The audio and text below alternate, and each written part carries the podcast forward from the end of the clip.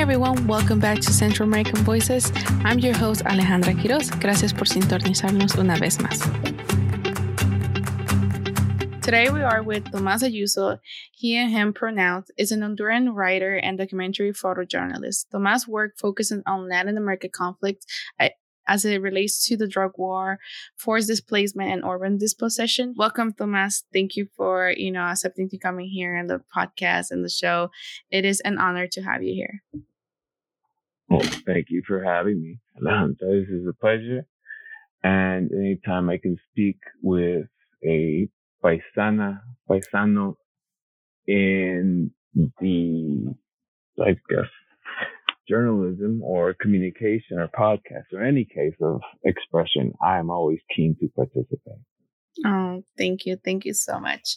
Um, so to start a little bit uh, today, um, for everyone uh, that's listening today. So today is currently the Honduran election. So this podcast but this episode actually will be mostly about the Honduran's election, and that's why we're going to talk with Tomas.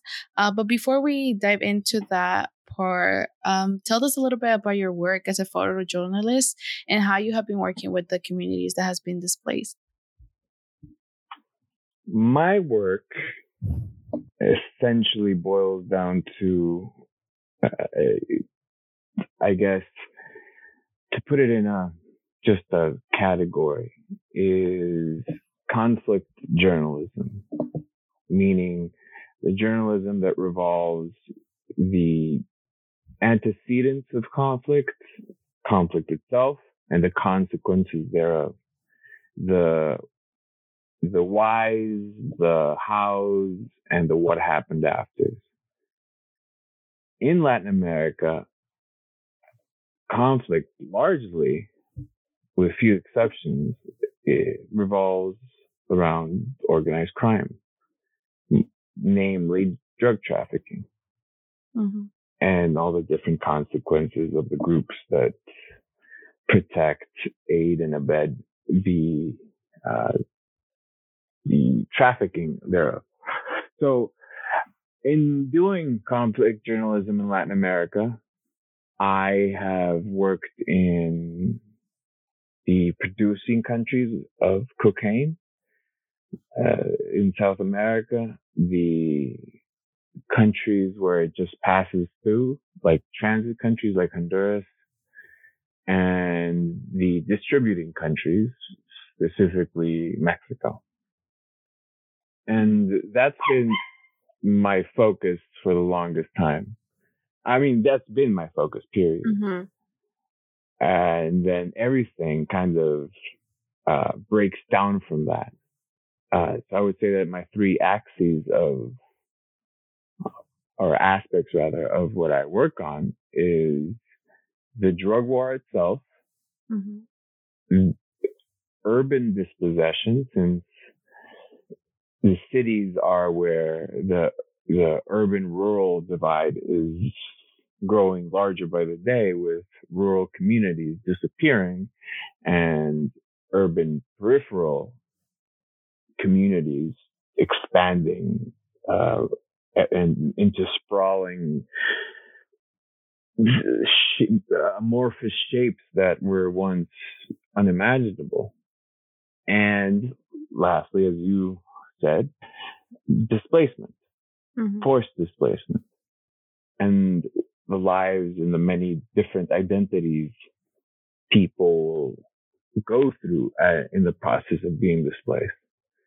Mm-hmm. And now tying it back to Central America for the uh, the sake of this podcast, I my long running project has been one that focuses exclusively on Honduran displacement mm-hmm. but more specifically on the effect of 10 years of trauma, conflict, and interlinked crises mm-hmm. on Honduran youth called The Right to Grow Old.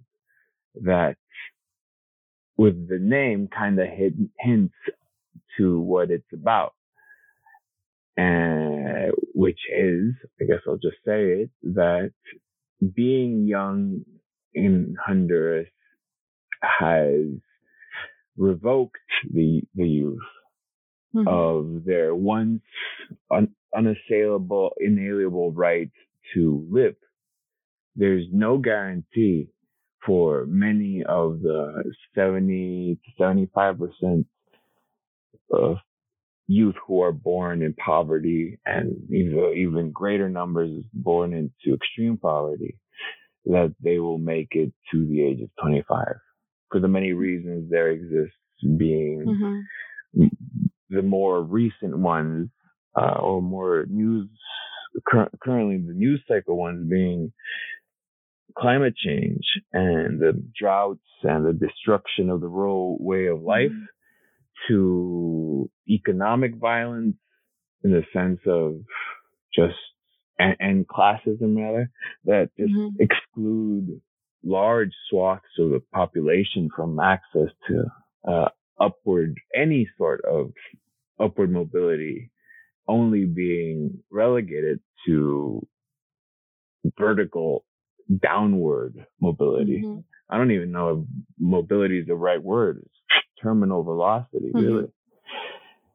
And lastly, uh, generalized violence that comes mm-hmm. as a consequence of the many concurrent crises that exist in the country that I suppose I can mm-hmm. speak about more in detail later. Yeah. Yeah, definitely. And then, um, I mean, you, uh, it's something that I was telling you that I follow you since I think the, um, the caravan to like around the caravan age of 2018 and yeah you your work focused more of like uh, the work that I have seen, of course, um, even though it's all Latin America, was mainly on the Honduras, and it's very interesting to to kind of like sit down and hear you say about the youth in Honduras, right? That mm-hmm. most of them would not be able to be alive at the age of 25 for many, many reasons, you know? Um, mm-hmm. And it's like, well, we tend to say like, oh, you know, the youth, the homeless, you know, they're like the future of the country. You know what I mean? Mm-hmm. But like, I will say as a now, and we, we probably will get more into later of like how the country has failed them and many mm-hmm. aspects, you know, like you said, climate change, something that, um, is, has been probably for uh, many years already a form of migration well like a reason for migration you know like it caused displacement right? As you said mm-hmm. forced displacement and how when when it comes to the outside of in, in this case of honduras is not seen as the as a reason for migration. It's not seen as a reason to seek asylum. Uh, when we talk about the drug uh, war or when we talk about um, you said crime, uh, violence, or gang violence, or economic or like work opportunities and education. Is it? I I don't know. How can we dive in into all those things when it comes to um the population, like underlying population, because there's so many crises that it it felt like you don't have no way out. That's how I feel personally. Well, yeah, and yes, that is something that I've been exploring recently. Um, and I don't have a mm-hmm. precise mm-hmm. name to describe this uh, phenomenon that you that you described yourself right now. And but for the time being, this will do. And it's that people Hondurans right now um, I I would believe that more so those who are living in Honduras, mm-hmm. but also uh, the greater diaspora as the stain continues to spread everywhere. The the stain of diaspora rather, just how it grows and grows in the shapeless mm-hmm. um, silhouette of Honduras abroad, or I, I call it outer Honduras. Mm-hmm. But uh, I do believe that someone such as yourself is wherever you are, you are re-territorializing mm-hmm. wherever you are into a little island, islet of Honduras, mm-hmm. such as your house with your mom and all that. And I would say everyone, even, uh, folks who from the caravan crossed in our in the U.S. Mm-hmm or people in Honduras right now living in the downtown Tegucigalpa to the farmers living in the most recondite corner of the country. There is an accumulation of traumas. Yep. An accumulation that is the result of synchronized or maybe not even synchronized, but simultaneous crises happening happening at the same time. That mm-hmm. whereas they might have not started at the same time, they they started individually and would did not stop when another one started. Mm-hmm. And the original crisis crisis was not resolved. Mm-hmm. So you end up having a compounding effect that multiplies the stress, I'd say, mm-hmm. of having to live in a place where there's no there's no work and inflation is through the roof and there's political instability. So if you have a little bit of money, you don't know if it's a good time to invest in mm-hmm. property, mm-hmm. if you have the means or if you are a small business owner that's going to have a pulperia, if it's a good idea to open one because there's been a change in dynamics of extortion mm-hmm. by organized crime and with more youth falling into the grips of organized crime as periphery neighborhoods grow and the state is absent and gangs quickly fill in the spot of authority it all is connected, but at the same mm-hmm. time, it all happens isolated from each other.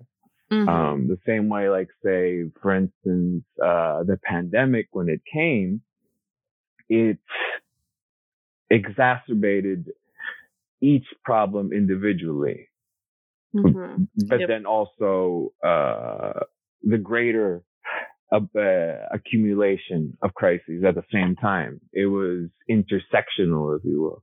Mm-hmm. And this continues to happen. Um, so it's like, yeah, we can't, perhaps it's a conversation for another day to go in depth into everything, but, mm-hmm. um, I don't know if it's that much to understand the current frame of mind of a modern day, present day Honduran.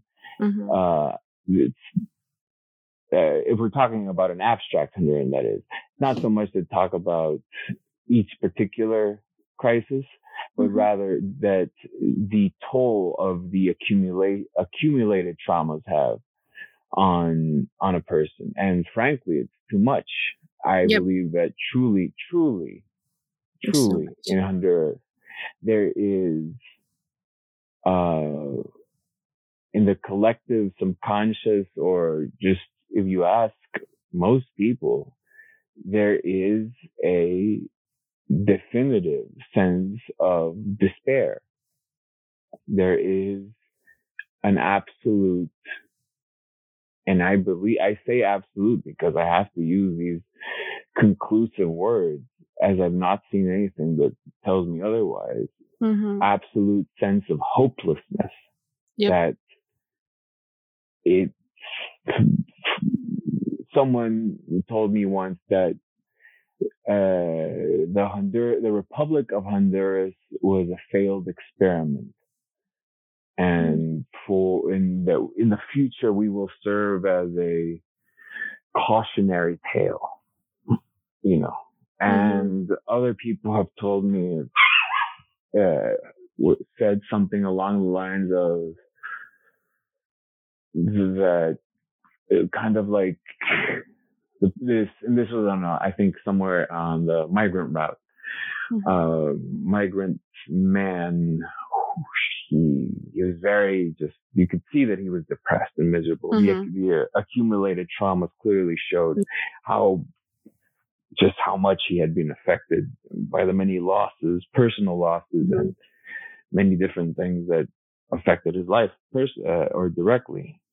And I remember saying that uh, Honduras is, as a country and as a society is like a uh, moribund an- animal.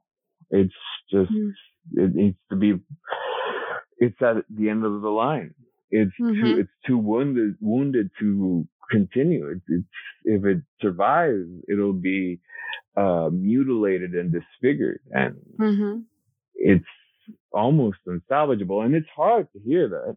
Yeah, it's hard. You hear the the, the, the counter argument um, of people who do good work, and there's many. Mm-hmm. You know, it's not the the case to say that everyone's leaving.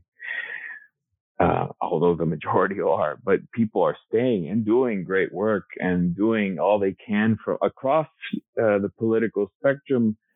Well, I'm sorry, ac- across the class divide and uh, all different kinds of divides that you can imagine. People are doing mm-hmm. things, but there's such a systemic and structural rot that mm-hmm. it it just you will always end up for as much good and uh, beneficial things are being done to help ameliorate the many different crises, you end up going back to the starkness of hopelessness. Yeah. And that's what worries me in the long run. Mm-hmm. I don't know how you cure that. Yeah, I don't know either. And you know, it's hard to hear. It's hard to hear someone because I have heard someone tell me one time, "Oh, Honduras en unos cuantos años ya no va a existir," and it's hard to hear that.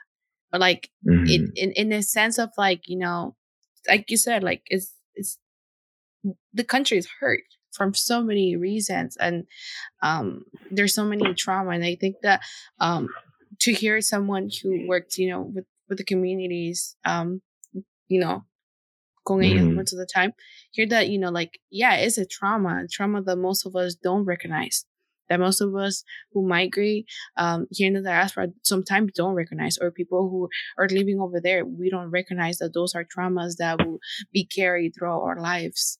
Um, and no, no, not at all.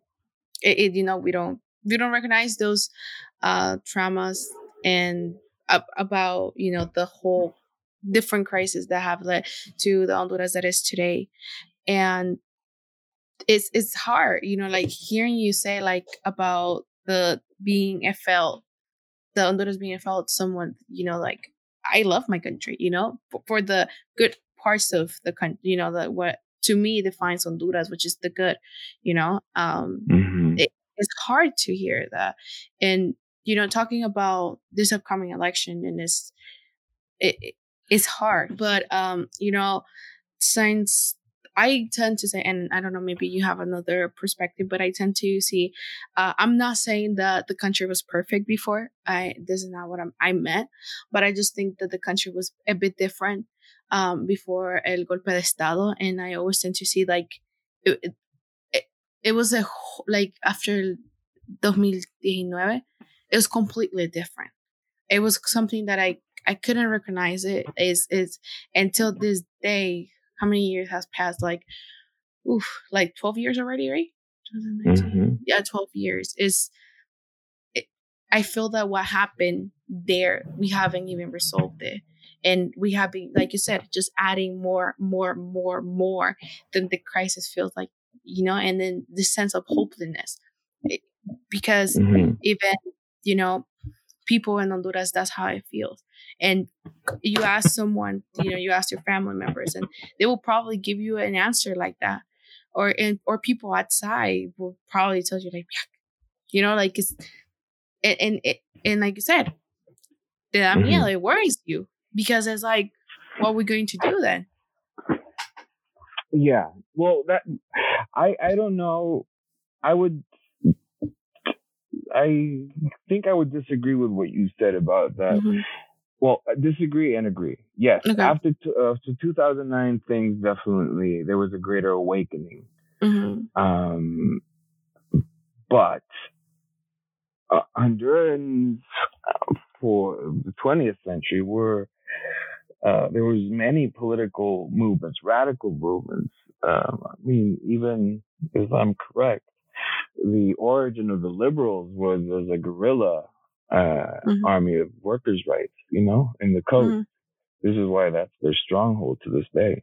Mm-hmm. And uh, in the 80s, the student groups and all that, they've they who were disappeared and brutalized during the different manifestations of uh, American um, what's it called security policy vis-a-vis the Sandinistas were held, you know, uh, this, of forced disappearances, torture, etc. That um, there's been this radicalization, but for at least in the modern era, not even going back mm-hmm. to how things were um, maybe in the earth, turn of the century with a different um, like uprisings of workers.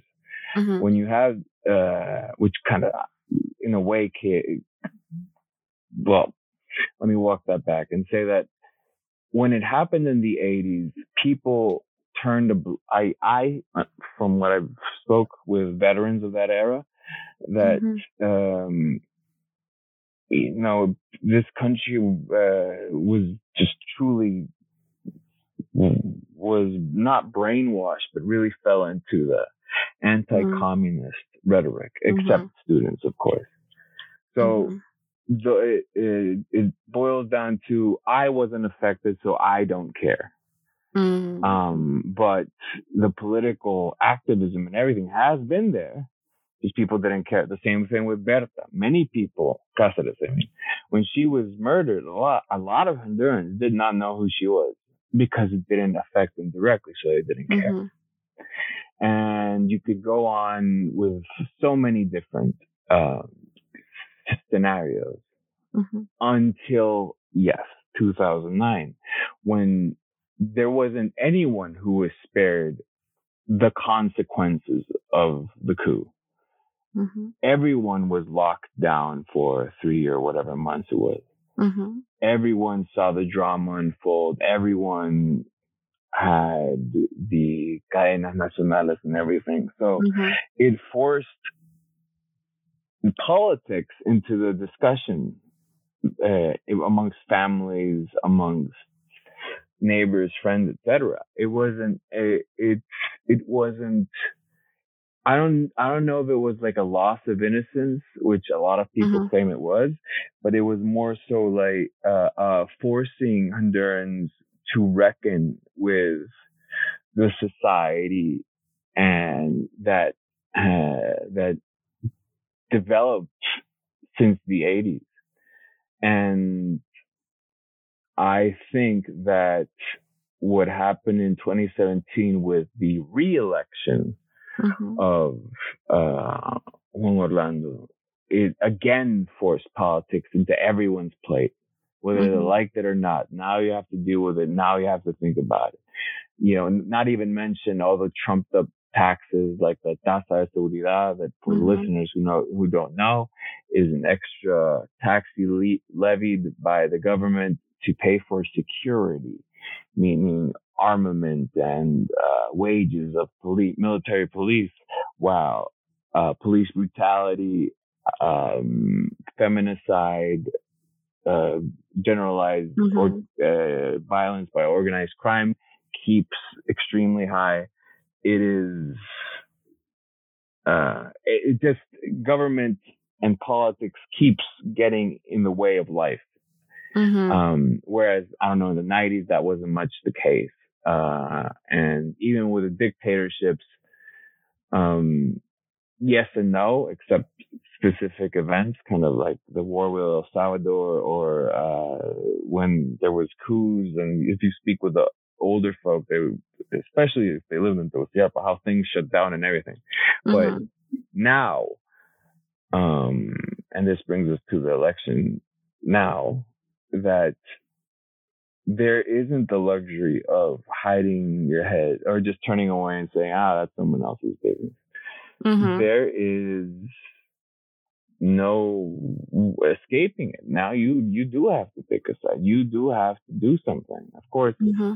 voter apathy is one of the greatest assets that um, the reigning regime have, but that doesn't change the fact that everyone in Honduras has an opinion on it, and mm-hmm. it's no wonder that the Fuera JOH song became such a meme song.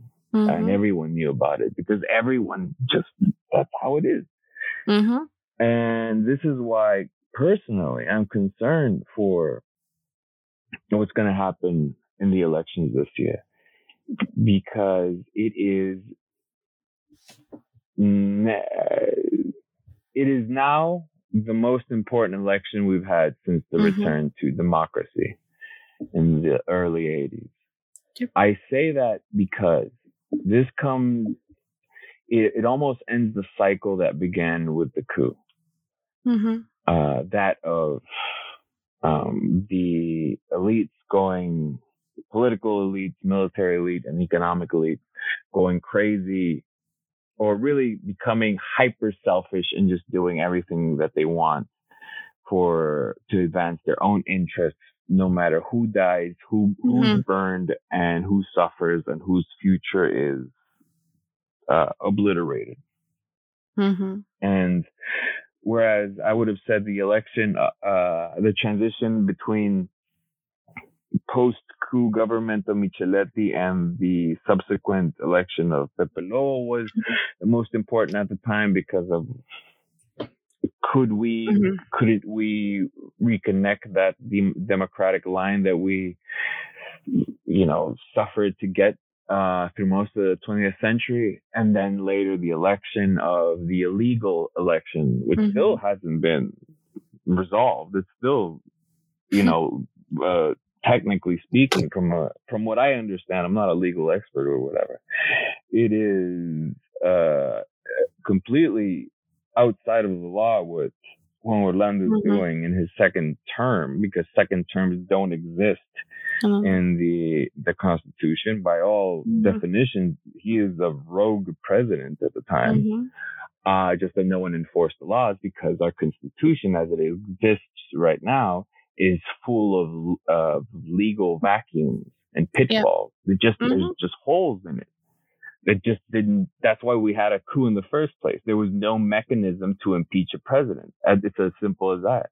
Mm-hmm. Um, so with Juan Orlando, the same reason. There's uh, or the same thing. What happens when you have a bought and paid for Supreme Court, bought and paid for everything um, that doesn't abide by the rules.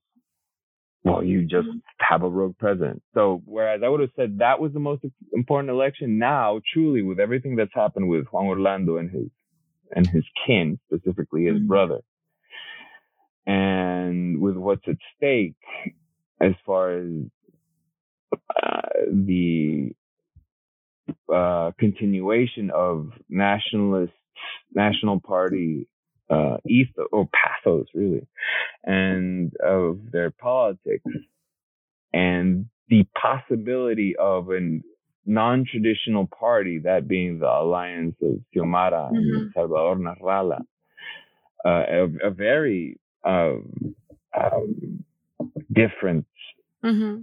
compared to the traditional trajectory of presidents that have, yeah. and even dictators that have come prior. Uh, it's and the many rumors that are going around, uh, some of which are founded that I have sources in specific places who tell me of all kinds of honestly terrifying plots mm-hmm. uh, that are possibly in motion for what's going to mm-hmm. happen directly on election day as well as afterwards. So yep it's almost like a historical uh, hinge point mm-hmm. for Honduras. Yep. Whatever happens now will define. And however these unfortunately too powerful people um, at the top, their decisions will mm-hmm. define our next 10 years. Will we have another decade like we had right now that resulted in thousands of dead in the country. Mm-hmm. Thousands more disappeared or dead in the migrant route. Mm-hmm. Thousands who left the country never to come back. Thousands of youth who never got to see beyond their 20s. Mm-hmm. And the countless children who are starving to death in a country with such rich soil and resources. Are we going to have another one of those?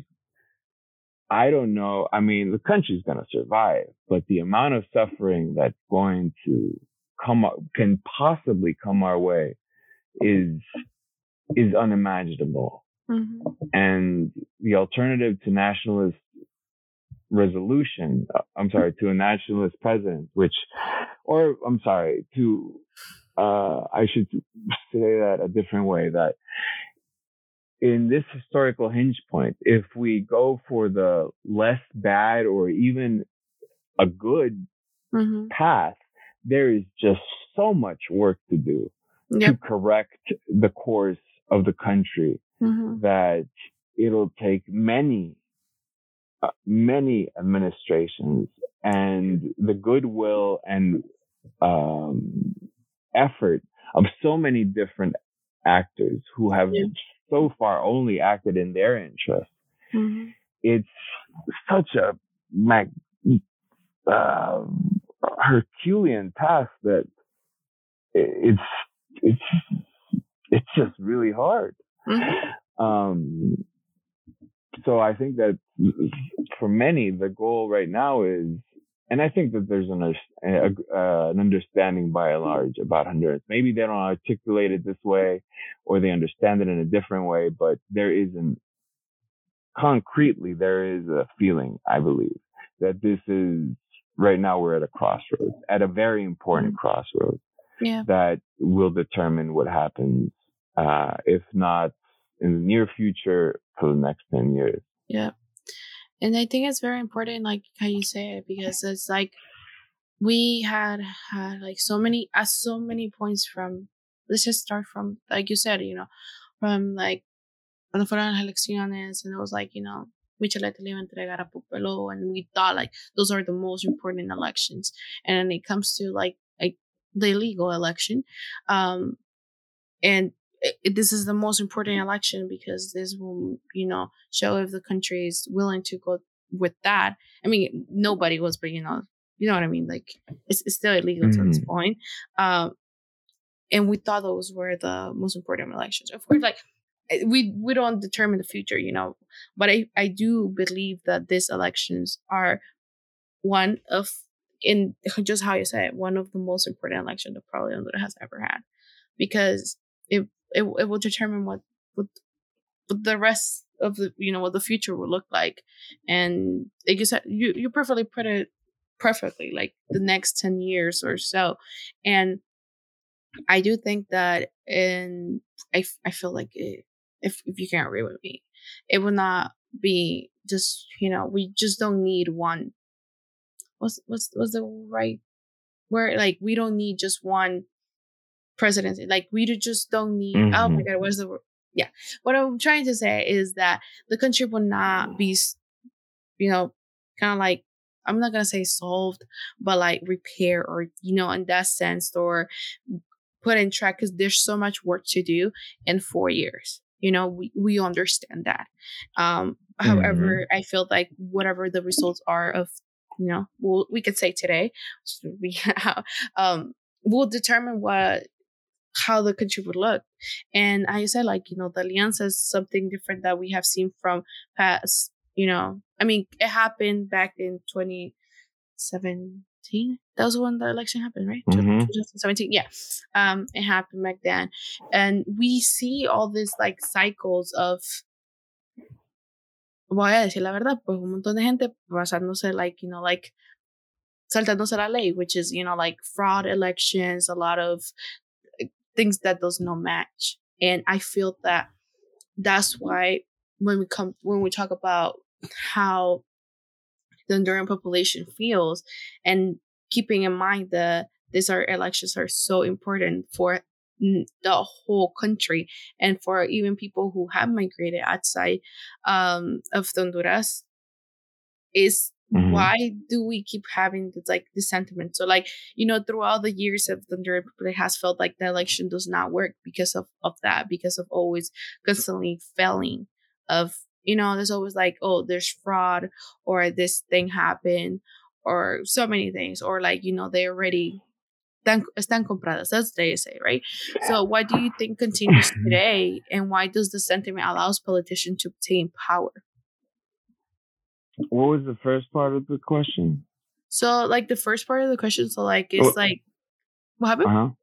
so like you know um the sentiment of the Honduran population feeling like has this sentiment of like the like the election does not work or like están mm-hmm. compradas. Mm-hmm. Yeah. And yeah, so why does it continue today? I mean, because it had happened for so many years. Um, and why does the sentiment what sorry, why does the sentiment allows politicians to obtain power? Um, okay. I don't know if I agree with what you said at the end of allows them to keep power. Um, I, mm-hmm. I, mean, personally, I don't share that opinion, but mm-hmm. I'll say, why does it exist? Mm-hmm. It exists because everyone's felt or seen or experienced that lack of accountability.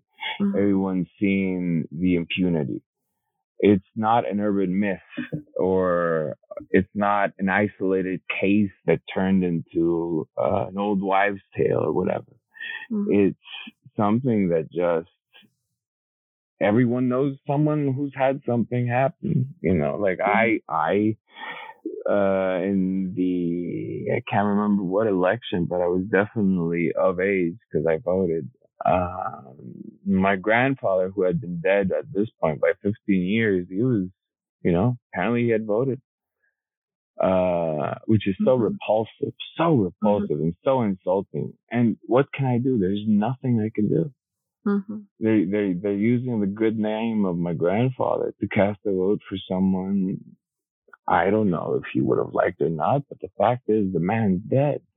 Mm-hmm. And this happens so many times to so many people. And this is just on an electoral level. If you go, mm-hmm. if you look at a greater, uh, take a greater scope and see just government and see how hard it is to get anything done that involves the government.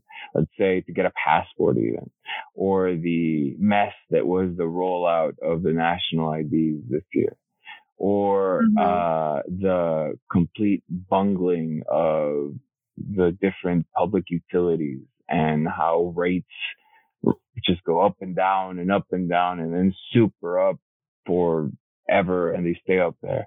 Mm-hmm. Or the countless, countless uh, corruption scandals, like one being the Seguro Social scandal, that yeah. if you look it up, um, I think uh, I can't do it right now, but if you look it up, it's one of the greatest uh, amounts of money stolen by a public official, like greatest in numerical value uh, corruption scandals that has ever been revealed in the world, not just Honduras.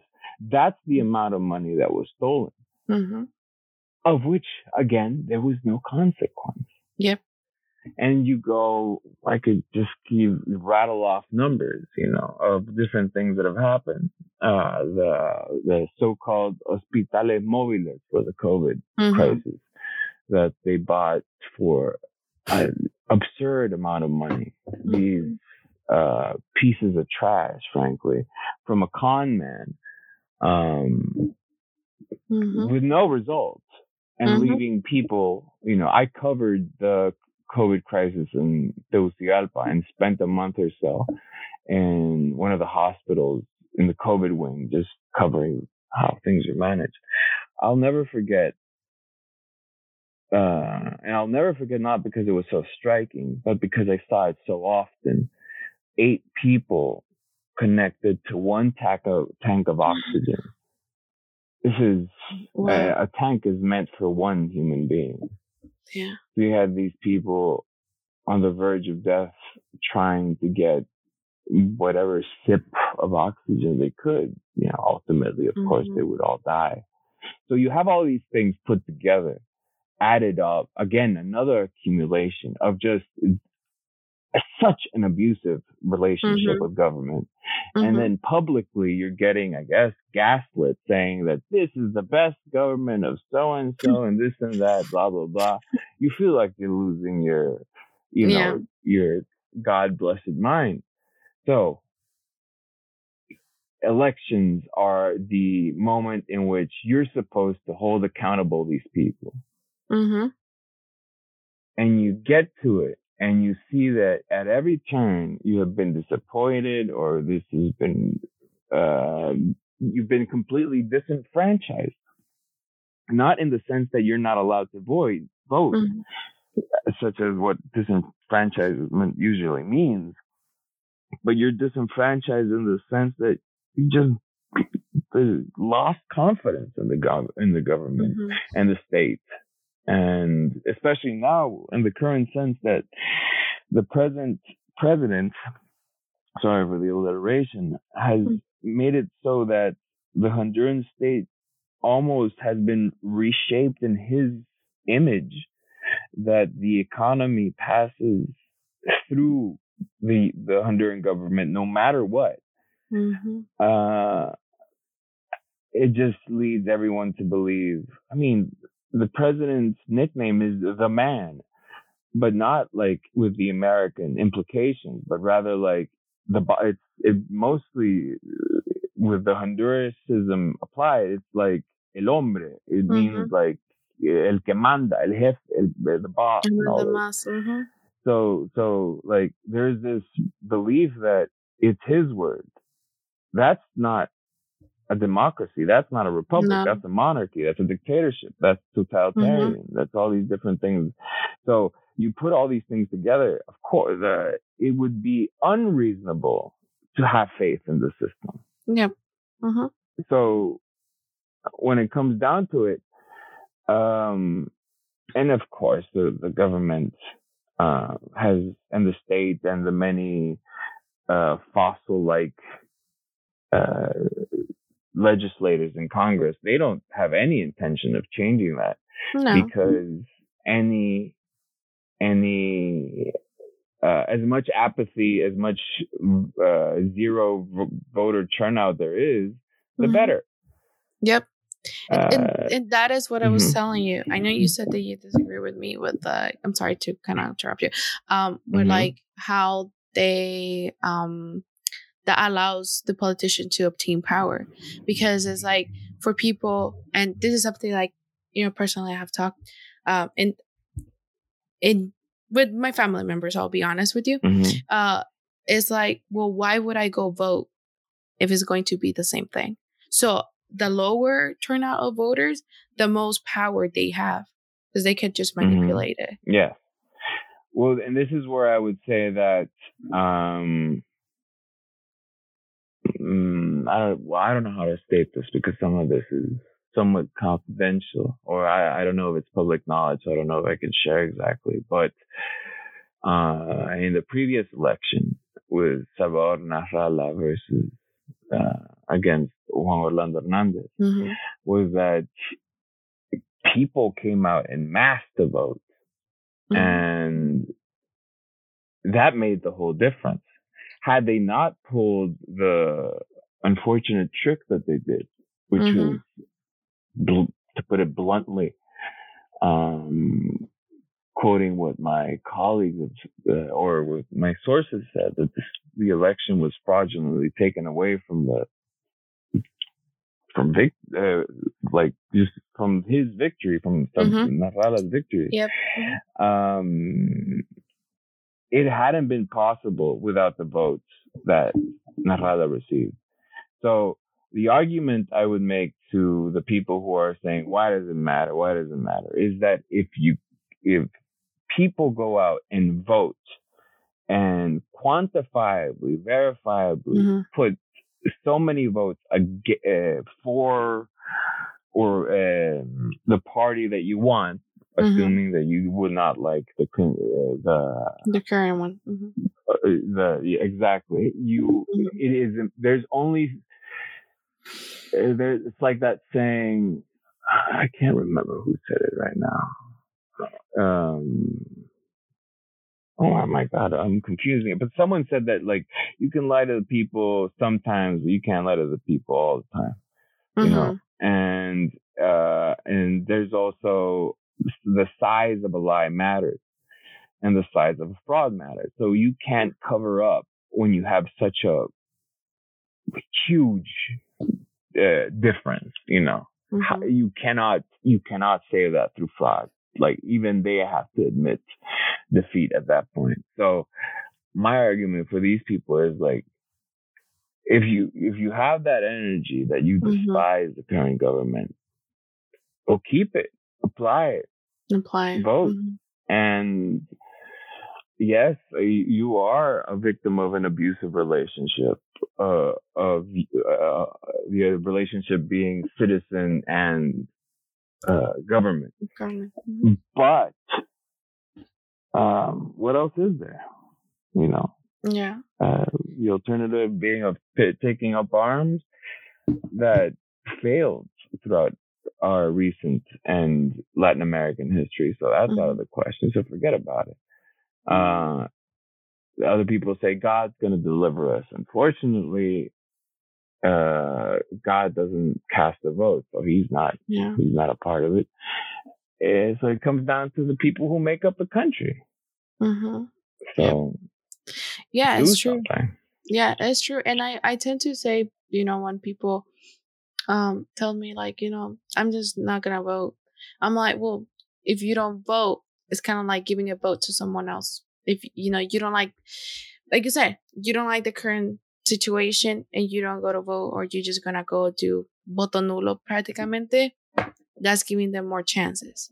So instead of actually, you know, like like you said, election is for us to kind of like go put our vote and decide what we think is right for the country. Either that be for you, do you support the current one or you don't want it? But it is an election, and at the end of the day, I think that that's the one of the few rights that we can implement in Honduras, right? Um, mm-hmm. So having that, and I, will ask you a question right now. Sorry to just jump around, um, because it, it, we talked about this, which is fraud. But you know how you said, like that's the reason why we have this whole sentiment. Why people don't believe in the election because of how many times we have seen fraud in our faces mm-hmm. in, in daylight. Um, and I asked in the uh, my social media, well, not my personal, but the po- the podcast ones, and I was like, "What do you actually want to learn from? Want to know about the Honduran election?" As most of the coverage here in the United States is not, you know, they're not going to cover uh, what is the current situation, seeing it from the perspective of Honduras. And one question mm-hmm. was like, do you think this will be a possibly fraud? Again, have we have seen it so many in so many years? Do you think it will happen again? You're asking me if like there's possibility for fraud? Do you? No, I mean, I, I just like you know, if someone asked me, do you think it will happen again, as it happened for so many years? Um, I mean, I don't know if it's happened for so many years, but last time definitely. Um, and the the palace politics as far as Honduras is concerned, it's very interesting because all these guys are friends. um, they, I, I, I know for a fact some of them in uh, like how, how it works. There's very little animus between these politicians. It's not like the U.S. where uh, at least performatively or publicly, they hate each other and they spit fire at each other. Like, you know, Ted mm-hmm. Cruz mm-hmm. tweeting about AOC every day or something like that. It's not, it's not like that per se. Mm-hmm. Uh, not exactly. Um, which is not to say that there's not disagreement or anything, but what I'm saying is that there's a lot of, uh, come, camaraderie, uh, they're friends. They all, a lot of them uh, went to the same schools. A lot of them um, received the same trainings. A lot of them are of the same class, you know, so they go to the same parties, mm-hmm. go to the same weddings, you know, it's, they know each other. So mm-hmm. a lot of it, a lot of it is just dirty. Well, I shouldn't apply my opinion there, but deals done behind back doors, you know. Mm-hmm. Uh, the person who bucked the trend truly was uh, Orlando, mm-hmm. um, and forcing the different elites, military elites, landowning elites, present economic elites to come kind of like come to heel because of Uh, he's a smart political operator, but his megalomania and narcissism has put, placed him in such a uh, perilous position in which, you know, there is a substantial and significant belief that he is in the sights of the Southern District of New York's uh, site, which mm-hmm. is the same court that uh, asked for the extradition and ultimately gave a life sentence to his uh, brother. brother. Mm-hmm. So, you know, we have talked about the many crisis uh, Thunder has the current election, the current sentiment of the, you know, the population, the Honduran population. Mm-hmm. I think that um, the kind of it's playing that really how, and I'll include myself um, as a Honduran, like mm-hmm. how we all feel. Um, but have having all this crisis and knowing like all these things, especially for this specific election, why do you think mm-hmm. is the biggest problem that Honduras currently has? And like, do you think, um, let me just summarize and then just one, one question. Uh, give me one second. Let me just try to summarize it. mm-hmm. Um, you know, what like the biggest problem it has. And do you think that after the results, we will, do you think that we will start seeing a real change or try to work towards that change? When it comes to the biggest problem that that the country is currently facing at this moment? Mm-hmm.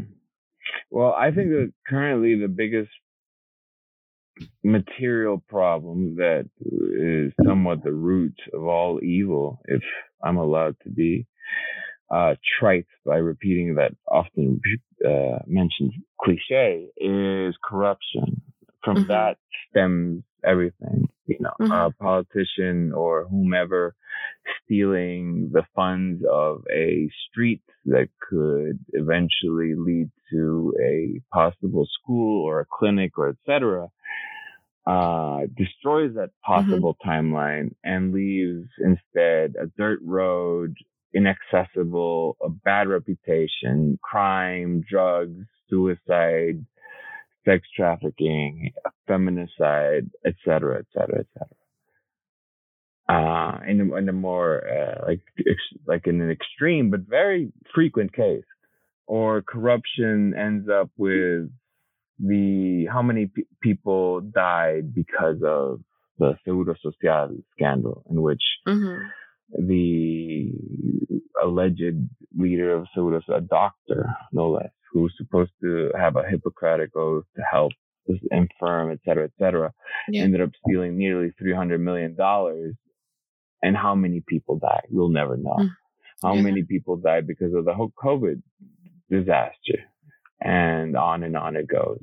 Mm. And then we look at uh, how, because of the corrupt decisions to uh, fool international donors into sending more money for security measures or some BS mm-hmm. like cockamamie schemes like says that are not going to work.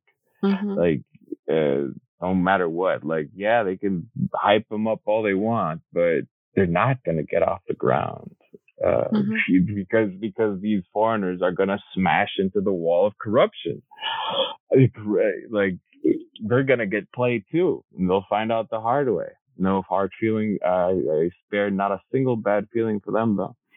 What I'm saying is that corruption being as it is right now is the source that if if there's anything that can be blamed as the wellspring of our misery, I would say it's corruption. Corruption. And how can that be solved? And unfortunately, um, something like the CICIG as it existed in, in Guatemala is our best bet. Mm-hmm. But everyone is, I shouldn't say that. A lot of people, a lot of Honduran elites, political elites, military elites, probably a lot of economic elites and so forth, have their hands dirty. Mm-hmm. And incredibly dirty, filthy, filled with blood and so many different awful things that they've done in their past. Would they honestly allow a watchdog group to get even close to uh, pulling uh, the curtain from all the atrocities they've committed. No. That's a that's a tall order. We tried, mm-hmm. and they gave us a def, a defanged version with a MACCIH, and the MACCIH got close, and then they shut it down. Mm-hmm. So, but that's the way. That's what uh, Salvador wants to do. You know, the mm-hmm. ostensible possible VP. You know, because mm-hmm. um, we don't have a VP, we have a designado presidencial. Yeah. Um, so there's that. Uh, but if I have to name one, it's corruption. Yeah. Yeah. And to get corruption controlled, we need help from outside actors. I don't know about the U.S. because the U.S. has had um, mm-hmm. very unsuccessful schemes. Um, because I mean the U.S. mostly often any policy choices uh, that the mm-hmm. U.S. USAID uh, um, suggests or, or almost imposes are all not in the benefit of Honduras, but they're yeah, to advance American interests in mm-hmm. Honduras, if not the region. Um, and so, so there's that, but that there is a way to take care of it, but it needs political will. It needs, and it needs a lot of fortitude, moral fortitude, ethical fortitude by the leaders at the top. And mm-hmm. a lot of sacrifices have been, have to be made for a lot of people that have their hands dirty. And I don't mm-hmm. think those people are going to go down without a fight, meaning they won't allow the courts like this to happen. Mm-hmm. Exactly. Yeah. And but that's think- that's that's the that's what needs to happen. Yeah. And I think I, I agree with you. I think that if, if someone would like if someone would ask me what what problem do you think is the biggest in Honduras it would be corruption. Because I think that's the that's the beginning of everything. Um and you said it's it, and um, unaccountability on the oh, other yeah. side of things. Yeah.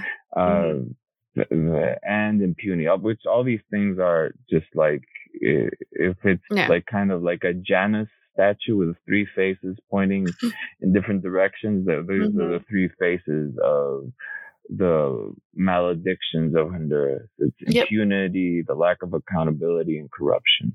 Mm-hmm. Yeah, exactly. And like, and it's true. Uh, I think that we need a research like it, um, something that would of course, start for us to change that problem. But for the people who have their hand dirty, they will not allow it. And it's, Nick says, most of the people in the government, most of the people like in security, um, the elites, um, like we call it, like the, the families who probably rule the whole country. So, well, um, I'm not gonna say like we'll see what happens today, uh, because I'm a bit nervous, of course, um, for the elections, and and also what the events how they will resolved. I just said like you know mm-hmm. like they will not nobody will go down without a fight, um, and of course like feel like the Honduran population is always like seeing like I think kind of having from the perspective of what happened in the last elections um, I think that most, if I can say most of them, are already ready of what can, um, of not ready, but preparing of what the worst can happen. You know what I mean? From when it comes to like, you know, mm-hmm. Protesta or stuff like that. Um, which is, I, I, I don't, I cannot say, you know, if it would happen or not, but there's this sentiment of like being ready for that For what exactly? I'm sorry. No, no. For exact, like what I'm saying is like you know when we talk when we're gonna be talking about you know the sentiment of not um of hopelessness, like uh, include that you said um of preparing of safety when it comes to what how can how can I put this into perspective? And, uh, I'm like trying to grasp for words in the air. Um, uh, what I'm saying mm-hmm. is that you know, if if it happens to get to the to what happened on the last election that they got to the streets of uh, protestings and stuff like that. I felt like um, there's this sentiment of like you need to get ready for the worst just in case that get to happen. No, that no, no. In Honduras, there's no in case. It's going yeah. to happen. Yeah, but yeah, but I'm, it, I don't want. I, I, I, you said I try to be optimistic and thinking like, you know, it will be fine. That that's yeah. that's not a matter of optimism or or or pessimism. That's yeah, a matter of being realistic. Yeah, it's like it's it's the same way of saying, you know, there's a Category Five mega hurricane coming straight towards us and being, I'm going to be optimistic and there's not going to be any flooding. Yeah. What the hell are you doing? oh, I know. Uh, I know. It, it, doesn't change what's going to happen. It's, uh, and I mean, I can't really speak directly about some of the things that I know, but mm-hmm. people are getting ready. Yeah, um, that's not one of the questions that I was gonna say because, um, as you know, people who know most of the like I talk with my families, of course, to check how they are. And one of the things that they told me was like, "Oh yeah, we're getting ready for the election," like meaning canned food, a lot of things, and this is not something I have ever heard from them. Even if it was for the past election, I have never heard like being prepared, like you know, like like you said, like put it in a perspective of like a, a hurricane, how you say, like being prepared for. No, well, mo- most, uh, like say people who are, I don't know, 50, 60, 70, they should have memories of the many coups that happened in the 70s and 60s. Mm, yeah. And the war with El Salvador and how things, uh, even though it was just a week, uh, I'm sorry, a day, um, how things happened. I mean, the mm-hmm. nickname of Tegucigalpa, a lot of people don't know this, is Tegucigolpe. Mm-hmm. And, you know, golpe de Estado. Um, I didn't know you, nickname. No, a lot of people. No. And that's what I'm saying. It's like a lot of people don't know about the political realities of Honduras because a lot of people haven't been involved and there's no it's no criticism or anything but it's like you know there's it exists it has mm-hmm. existed anyway uh, so it's like people in Tegucigalpa have have had this practice you know like uh, we were prepared in my house with um, in the run up to the 2009 coup I didn't understand at the time, but my mom was like, no, no, no, we have to, we have to, we have to. So like, ah, no, you're exaggerating. Oh, she, she was right. Um, but we are preparing uh, at home. We we we have our our supplies. Mm-hmm. But I, when I said we're preparing, I don't mean as far as preparing for for war, weathering the weathering the storm. Mm-hmm. I'm saying preparing for fighting. Mm-hmm. Uh, to be the storm, rather. Uh, there's a lot of people who are doing that and yeah. the powers that be are aware of that. It's it's like kind of if you know anything about the old west, you know, at least in the mythos of the American old west was that if there was going to be a a, a firefight or a, or a gun duel or anything like these things, uh, everyone locked their doors and stayed inside and watched from the windows, like at least in the movie. So mm-hmm. like that's what people are doing right now um, that's what's going to happen. A lot of people are going to vote if mm-hmm. they vote, and they're going to lock themselves and mm-hmm. hope that their house doesn't get caught in the in the um, crossfire. I mean, it's at this point it's fait accompli. You know, it's it's it's guaranteed. It's our destiny, and uh, like I'm buying body armor. You know, uh, because I'm going to cover it. And last time I covered it, they, they nearly broke, they fissured my ribs and, uh, I received dozens of cuts, got hit by a falling wall that somehow I didn't get crushed. um, I was hit by uh, thing. I don't know what it was exactly that. Uh, um, I was thrown. The police officers threw at me. Uh, that cut my head, you know, my scalp.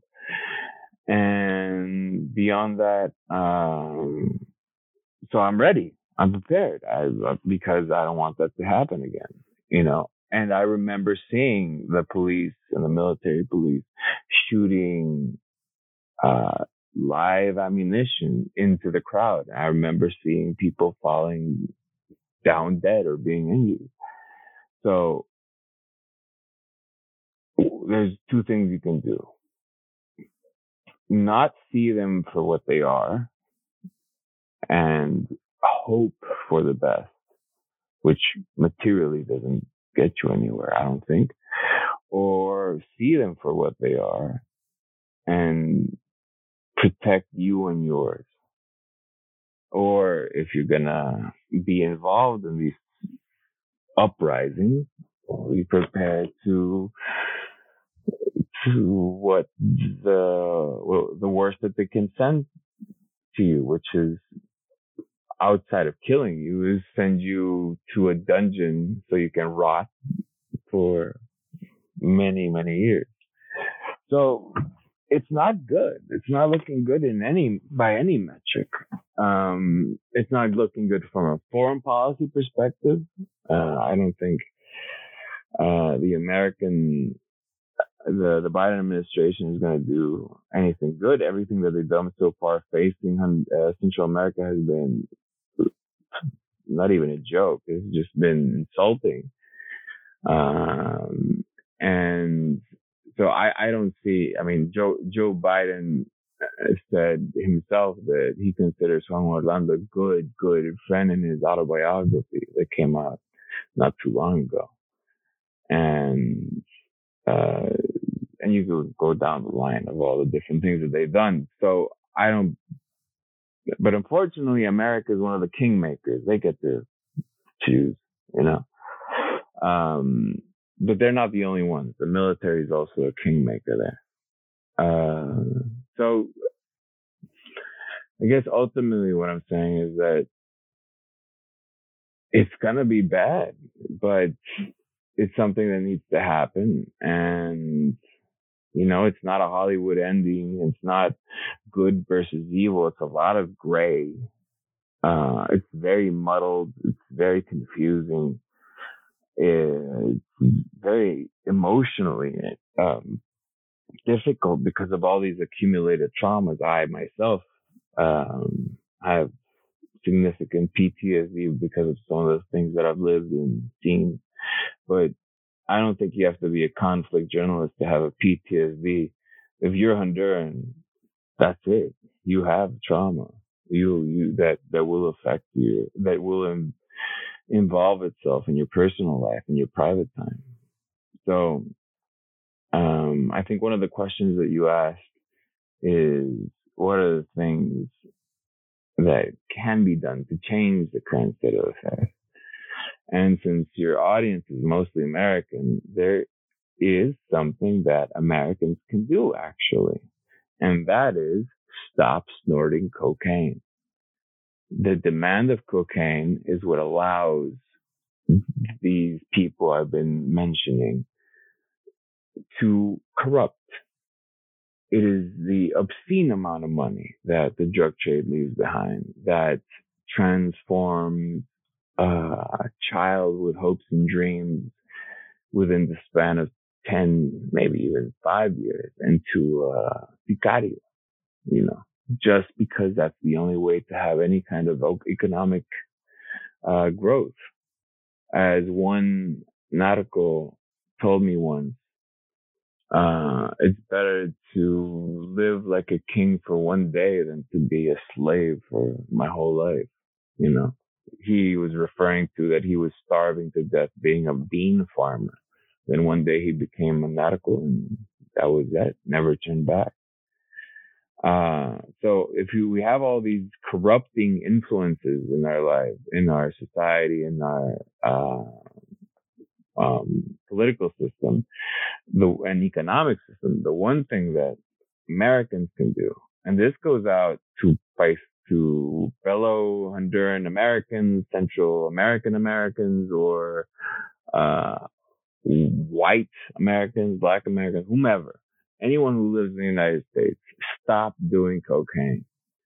If you have uh, an addiction or you have health, uh, a psychological uh, proclivity to it, seek help, to towards your friends, but you have to know that what you are snorting is the equivalent of blood diamonds.